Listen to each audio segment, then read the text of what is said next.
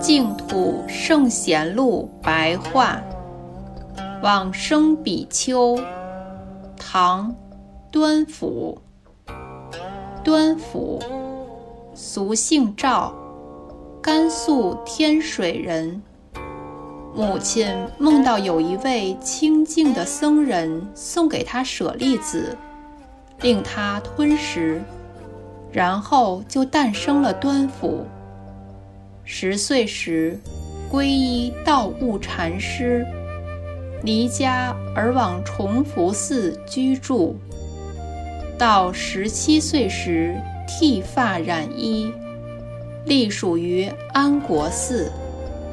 后来周遍地参访各个讲座，因而兼通经典和戒律。端甫曾经梦到一位。外国僧人以琉璃器皿盛满了舍利子，命令他吞食之，并说：“三藏大教全部都贮藏在你的腹中了。从此以后，智慧辩才无有障碍。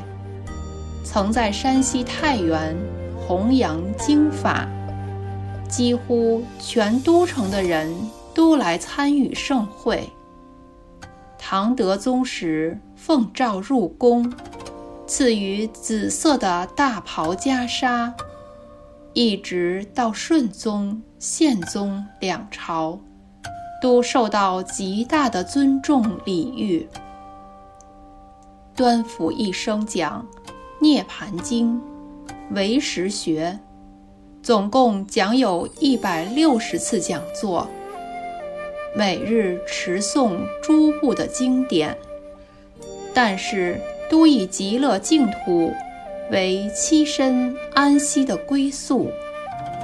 所得到的供养布施有数十百万，全部用来庄严寺院殿堂，而他的方丈室却只有一张床，生活的恬淡安适。自由自在。